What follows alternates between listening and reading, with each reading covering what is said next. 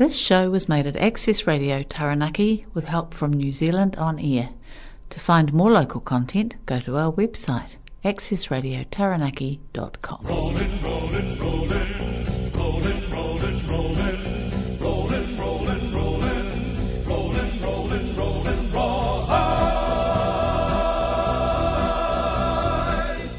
morning, New Zealand. Welcome to another roundup of Neville Rides the Boundaries, and I'm Neville Wallace, broadcasting from Hawera and coming to you from Access Radio Taranaki, Coast Access Radio, Radio Hawke's Bay, and Hara Radio Masterton. For today, I have Grey District Mayor Tony Gibson, then Barbara Kuriger joins us. Philip Duncan tells us more about the high UV levels.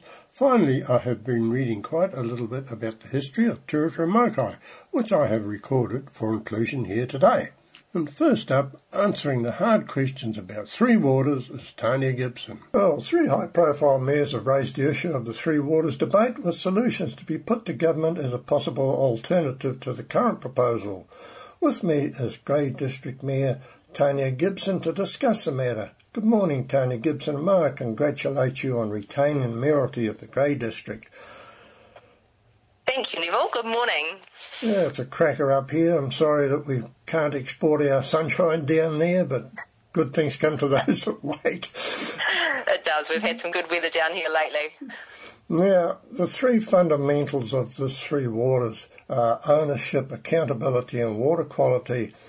Tania, some councils are doing a damn good job. What about the ones that aren't? Well, there are, and that what you know, we need to. Um, we all agree that there is need for change. So, you know, the consensus that the Auckland and Christchurch um, mayors put out yesterday, you know, we're certainly in support because with um, communities for local democracy, we have been working on those alternative models, and and we had been advocating to government, but it was just like they were paying lip service to it. So, it's great to see that um, you know these two major cities come out now and um, you know be backing, you know, some of those proposals because we're certainly uh, more favourable to regional models.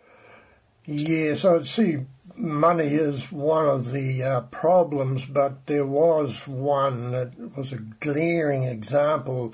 They spent millions on uh, consultancy, yet the water was running down the drains in that particular city. How do you help an organisation like that? Well, that's certainly, you know, they need to do some big work around that, and um, you know, that's where everyone does agree that there's need for change. But the Ministry of Health was not, um, you know, they weren't looking after it as they should have been, and you know, they weren't, um, you know, forcing these things when they should have been. So, you know, that's where it's actually fallen down. But you know, many councils don't need that heavy-handed approach. You know, some do because they haven't done what they need, you know, needed to do. And um, you know, certainly in the Grey District, we have done what we needed to do. We still have some deferrals, but we have addressed them in our long-term plans, and we know exactly what they are. Right now, when it comes to that guidance, running water is the that's the uh, one that uh, everybody wants to get right. Uh, when it comes to the new scheme, who's going to help them? Well, and that's what we do actually have our technical staff already in our councils, but the government have been taking them at a 30% more um, pay rate. But, um, you know, we still actually are very lucky that our um, water engineers are still here and, and, they are very good. But, you know, looking at these regional water um, organisations, there'll be, you know, there'll be more capital investment, there'll be more borrowing power, and um, we can get those services and those people in there that we need to actually make things better. Yeah, because I spoke to somebody that said that uh, this goes right back to the uh, Labor government in the uh, 80s under Lange when the uh, money to local councils was stopped, and I, I just don't know how you really got on from then. Well, and that's it, you know, like we have seen a lot of things over time, you know, and, and like the NZTA model is one that we've sort of um, worked on with the Three Waters, but I mean, even our pensioner housing, what you've discussed, Ministry of Works, like, you know, the funding model for councils is effectively flawed, which has made people struggle, and you've had to pick you know, pick what you could do at the time. Yeah. And, um, you know, in that local government um, review, we thought we might have heard more about that in there, but um, disappointingly not either. Now, when it comes to accountability, I dare say, like the uh, Taranaki or South Taranaki District Council, they work in with Stratford as well as uh, New Plymouth, I understand, with different projects. so that they don't have those huge costs. Is this another solution to the problem as well, Tania? Yes, and you know, we certainly have um, had discussions with our neighbours in Westland about, um, you know, even our building um, and compliance services, amalgamating how councils can um, bring their services together and, and how we start looking at those future discussions, which, you know, and these regional water um, organisations would be more that, where we can put those services, stop poaching each other's staff for a start, yeah. have more borrowing power and, um, you know, streamline services and try and make savings in that respect. Yeah, now the other issue here is the co-governance one particularly one that's been prescribed by government. Now, I've heard that many councils have great working relations with their local iwi and want to keep it that way. Is this a solution, Tania, to co-governance? Well, yes, we certainly have a great um, relationship with our local iwi, and we have been working on um, this Te Tai o Poutini One District Plan, and that is, um, you know, a representative from each council and our local iwi, and um, you know that was the model I would see for governance um, going through for our regional model on the west coast, and I think you know that model would work wonderfully, and they talk about Maori wards, but on the west coast we don't work like that. We prefer to have our local iwi sitting at the table rather than going through an election. Um, so you know that works very well for us here. We don't we only have one iwi, um, Ngati Waewae in the Grey District, and we have Makawhio down in Westland. So we have two local iwi throughout the whole west coast, and you know we work fabulously together. Well, that's good to hear, Tania, because I was always on the impression that it was the other big one that was going to take over down there, and you know who that is too. Well, that was certainly the discussions around Entity D, which um, our iwi is certainly a part of. But, you know, with all our relationships and working um, with Council, we certainly have had, you know, great, and, and the iwi, we're all aligned, you know, with our views of um, economic development and what we want for the West Coast. So, you know, it's a great working relationship. Well, I've run out of questions I was going to put to you, Tania. Do you have anything that I've, we've missed out that you would like to add in? Um, no, well, just really that we certainly support the Auckland and Christchurch mayors, and certainly we have Dan from WIMAC and you know our Canterbury, um, our communities for local democracy mayors. We all got briefed yesterday before this went out, and we're certainly all in support. So it will be great to see other councils stand up around the country and start joining this because the divisiveness um, that this has caused in local government and throughout the country, you know, we really need government to start listening to these alternatives because you know enough's enough. We've um, we've had enough, so it's it's time to start listening. Oh well, thank you for your time today, there, Tania Gibson, and I hope all goes well with the three waters down there. Thank you. Now, here's Barbara Kuriger explaining why Feilding Agricultural High School offers such great farming courses. Well, let's catch up with the busy Barbara Kuriger, who's out and about very early this morning. Good bo- morning, Barbara. Yeah, good morning, Neville. Yep, I'm out and about. I uh, I have a little bit of voice this week, which I didn't have last week. It's coming back. It still doesn't sound perfect, but uh, it's much better than it was. Um, keep people telling me my voice needs a holiday, so maybe Christmas is coming sometime soon. Oh, look, I've had uh, quite an eventful week actually. It's been um, recess week from Parliament, and um, I always make the most of these weeks when you're not going backwards and forwards to Wellington. There's two sort of complementary arms to the job that we do, and uh, started off the week in Palmerston North actually. Well, I started in Feilding. I went to Feilding High School. Uh, and I always loved that school, and I'll put in a plug for them because they're a school that uh, has sheep, uh, they have bees, uh, they sell meat, uh, their own meat.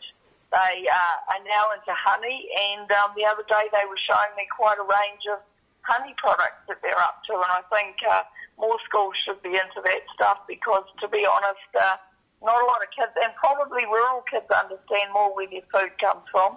But there's a lot of kids in this country that don't understand where their food comes from. And I just think, it, you know, they've got over 600 students doing agriculture and horticulture classes at certain level and uh, just put in a plug for that and wish more schools would do the same.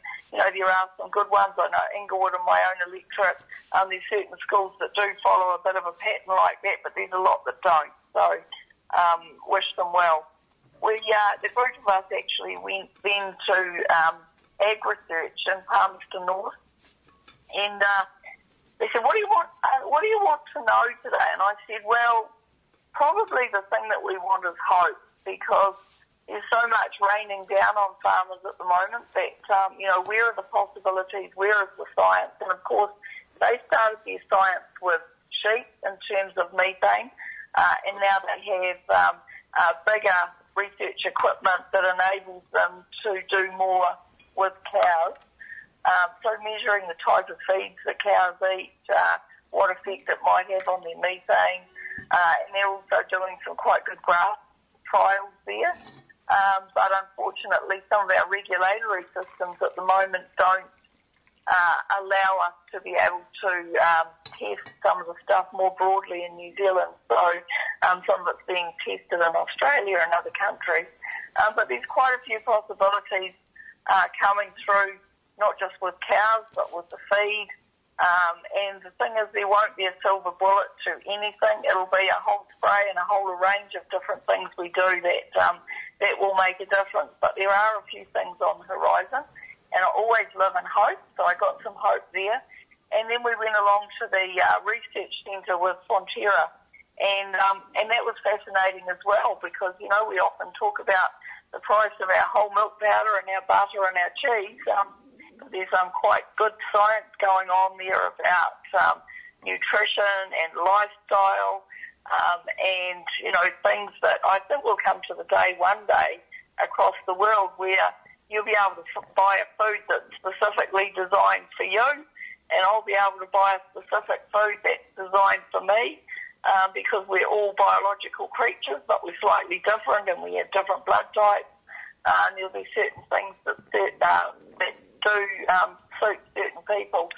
So some world-leading stuff going on there, Neville. We were all very impressed. We had a great day. Um, and then in the middle of the week, I um, ended up going to the uh, Ballance uh, Award winners in Turakina. And uh, that's a place called, uh, well, it actually, um, Suze Redmayne and Richard Redmayne, uh, and they started a process called Coastal Spring Lamb, and now they also have uh, Coastal Lamb, which is other lamb that's reared at different times of the year. Um, just looking at how they've developed, they're on quite um, quite solid sand country, so looking at how they developed some of their uh, flat land on the sand country. Uh, the other thing that was quite impressive was how they incorporate plantings of pine trees into their farm business. And so they've got different parts of the farm with different soil types doing different things. And what was really cool about um, their operation with their trees was that uh, there are four um, four timber places in New Zealand that they actually supply their trees uh, to. So their timber's getting utilised relatively locally or in a broad section of the, the lower North Island and uh, close enough to take it to market when they harvest it. Um, and just very impressed, you know, just just trying different things. Um, but you know, they're actually having quite a success with their with their spring lambs. So, so there's lots of people looking for uh, answers at the moment. I'm currently uh, just sitting in the car on my way to Edgecumbe and Whakatane, and today I'm going to be looking at um, some biology that people are applying to farming. There's a lot of talk at the moment about what goes on under the ground, what's the biology that happens under the ground, how do we retain water, uh, what potential is there to grow carbon in our soils. Uh, there's quite a debate about that. Some people think it's a lot, some people think it's not very much. Uh, and so it'd be good to get some really good science on that. And um, and the other thing I'm looking at today is people who are uh, planting trees, not not in terms of uh, pine tree production, but in terms of planting uh, spaced out trees across their um, areas of their farm uh, around shade, shelter, moisture, um, and actually using it as a farm tool. Uh, and I'm really quite fascinated to be looking at that just to see uh, what's going on there. So lots happening, Neville. There's one thing that you can always be sure about with agriculture and horticulture. Uh, it's a moving feast. Uh, and the sooner we find some of these solutions, the better, because um, you know, the amount of red tape and tick boxes that are coming down at people at the moment is absolutely ridiculous.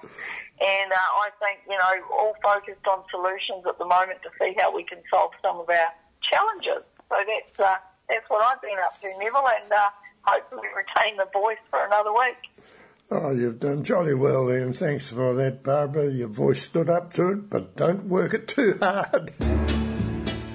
Let's catch up with Philip Duncan from weatherwatch.co.nz as Philip explains the high UV levels and why people who work outside should put on plenty of sunscreen and cover up from the burning sunlight. With out of control fires on one side of New Zealand, record rain on the other side, who better to tell us about our climatic conditions than Philip Duncan? Good morning, Philip. Good morning, Neville. How are you? I'm fine, but how's New Zealand's weather anyway, Philip? As I said, rain on one side of the South Island and fires on the other. What the hell's going on?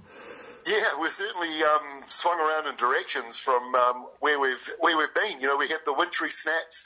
Now we're hearing you know people saying how hot it's been. We've seen um, weather stations getting up to 30 degrees just in the last uh, week.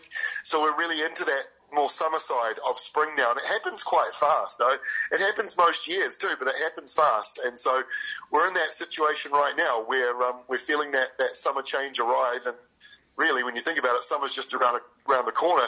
But at the same time, in saying that, while New Zealand was hitting 30 degrees, it was snowing um, in Victoria and around um, Canberra. So Australia's having a really rough spring.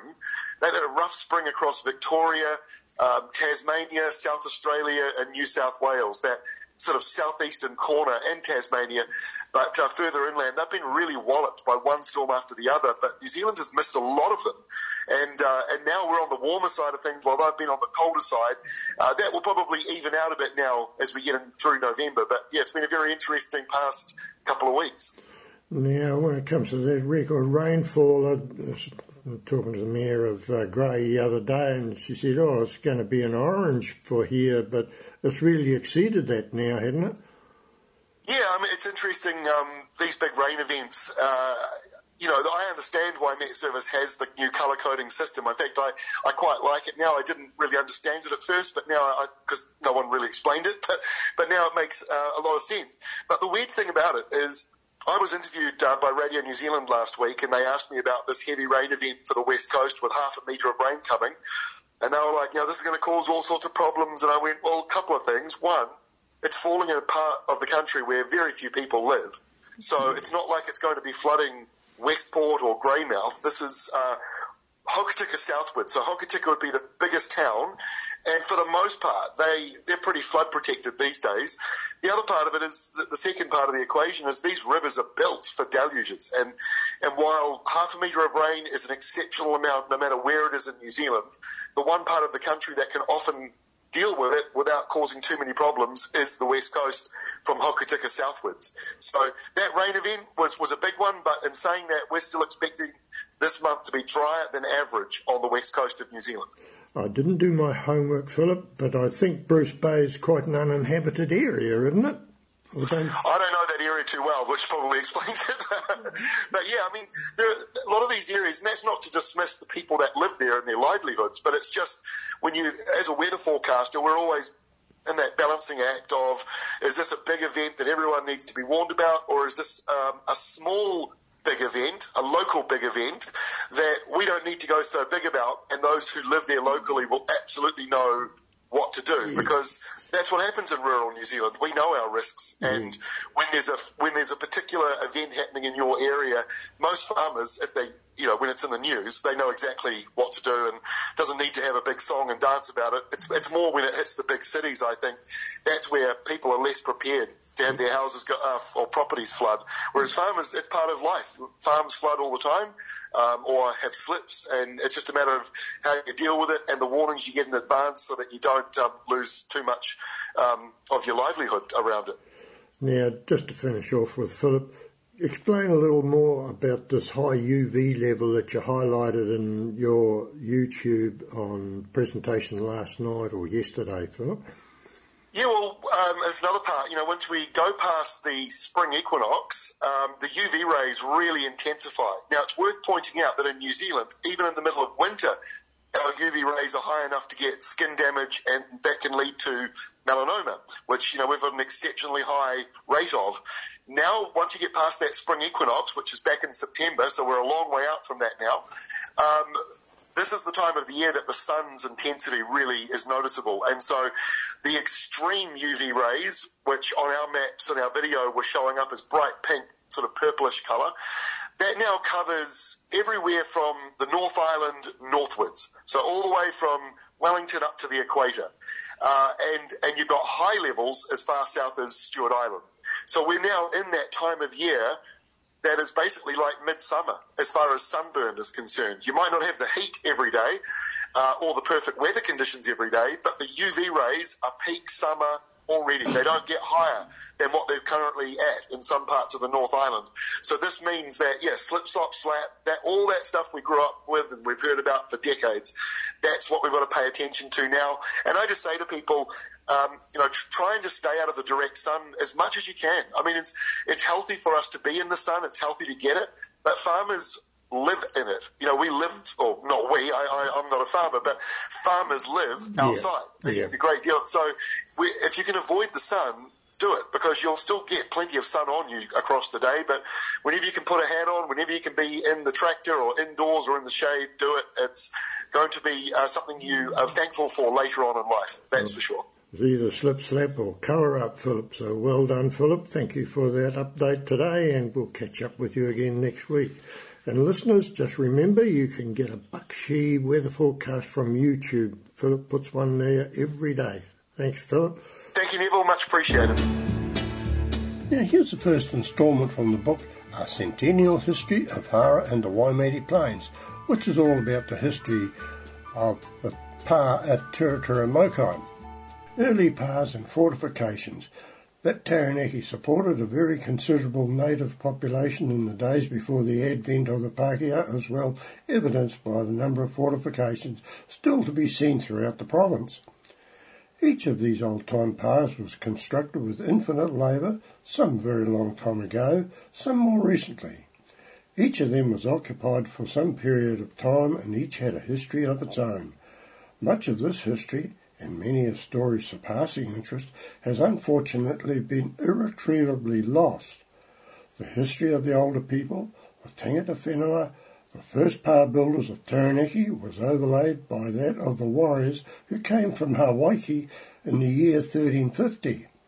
Centuries later, in their turn, the descendants of the warriors of the Heki were decimated by pestilence or were sent on that last journey along the path to the spirit world by the raiders from the north, or were carried into a slavery worse than death to them. Again, the elders of the local tribes have always been reluctant to divulge the information regarded as sacred or in respect of which old wounds have never ceased to smart even after the lapse of centuries. The older generation of Maori was passing while Pākehā faced the anxious, toilsome days of early settlement and native wars, and so the deeds of yesterday, which might otherwise have been recorded, were lost forever.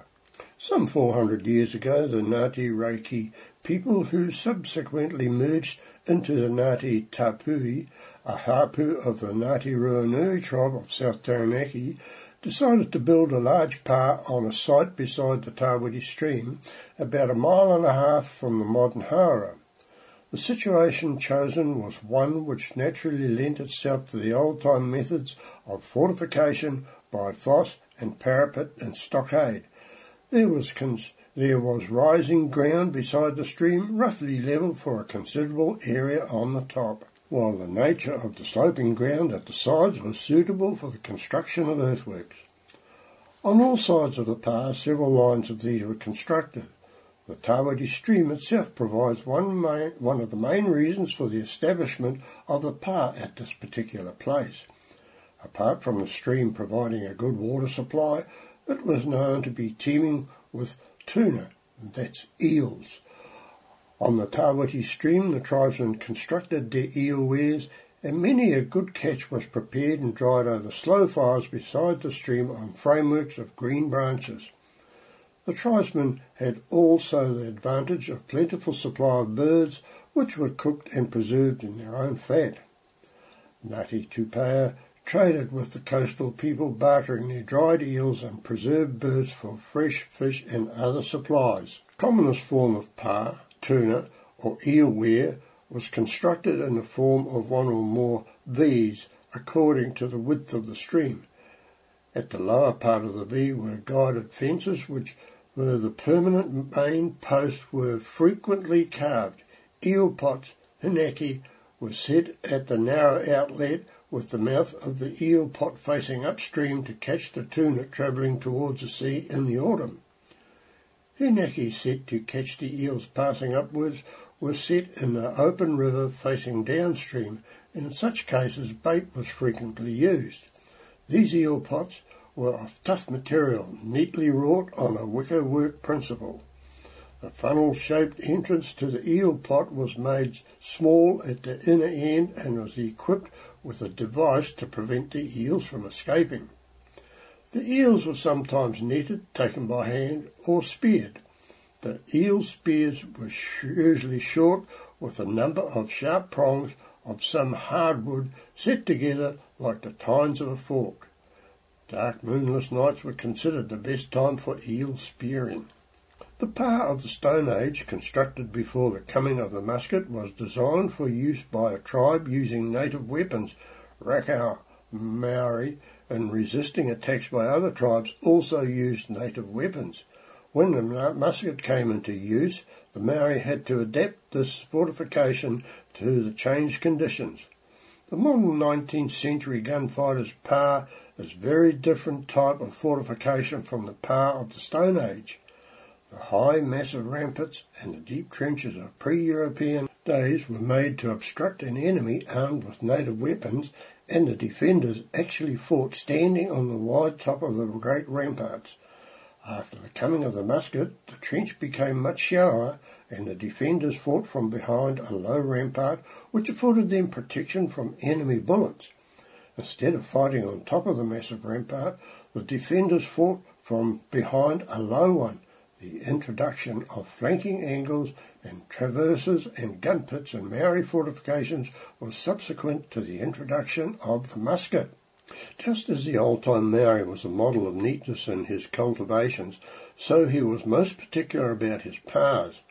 Mr. Percy Smith, writing of the Ohango Pa near Te Ruki Pa, three miles northeast of Hawera, states that when he stayed there in 1858, a large number of people were living at the Pa and they kept it beautifully clean and neat. It was surrounded by karaka groves, and many of these trees grew in the pa itself, furnishing a grateful shade.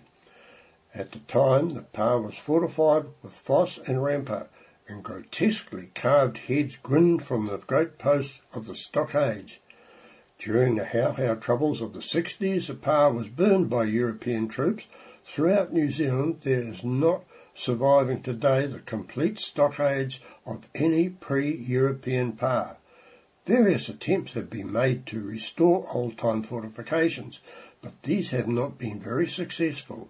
Well, that's all I have time for today, but I will continue this interesting story when I have time to me, permit me to read more of this. Well, that brings us to the end of today's show, but I'll be back next week with more news from the regions, thanks to my producers, Evie and Anne. Kakiri and Norm.